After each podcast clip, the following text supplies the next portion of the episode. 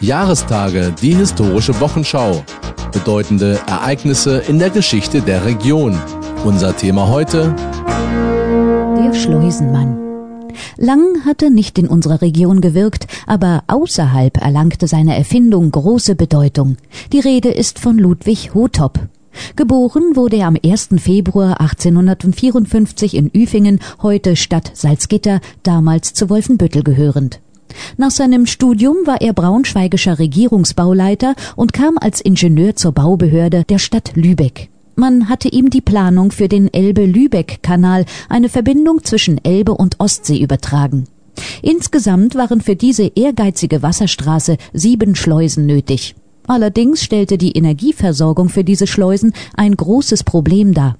Hotop muss ein Tüftler gewesen sein und fand ein Prinzip, das das Öffnen und Schließen und das Voll- und Leerpumpen der Schleusenkammern ohne Fremdenergie möglich machte. Er nutzte den unterschiedlichen Wasserdruck zwischen Ober- und Unterwasser. Durch ein ausgeklügeltes Rohrsystem mit Ventilen wurde Ober- und Unterdruck erzeugt und Energie gewonnen.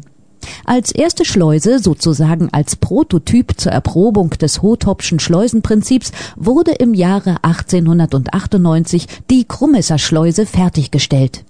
Das Prinzip stellte sich als Erfolg heraus. Enthusiastisch freute man sich darüber, dass der Schleusenvorgang nur neun Minuten in Anspruch nahm und man dabei auf keine zusätzlich zugeführte Energie angewiesen war. Der Schleusenwärter musste lediglich ein paar Ventile öffnen und wieder schließen. Nach demselben Prinzip, dem Hotopschen Prinzip, wurden nun auch die anderen Schleusen gebaut. Kaiser Wilhelm weihte den Kanal am 16. Juni 1900 feierlich ein. Obwohl das Hotopsche Prinzip über 100 Jahre einwandfrei funktionierte, wegen seines Verzichts auf Fremdenergie kostengünstig war und unter heutigen Gesichtspunkten entsprechend umweltschonend arbeitet, konnte es sich später nicht mehr durchsetzen. Vielleicht lag es daran, dass die Berechnungen dafür sich kompliziert und schwer kalkulierbar gestalten. Hotop selbst kam im Jahre 1901 an die Technische Hochschule in Hannover als Professor für Statik der Hochbaukonstruktionen in der Bauingenieurabteilung.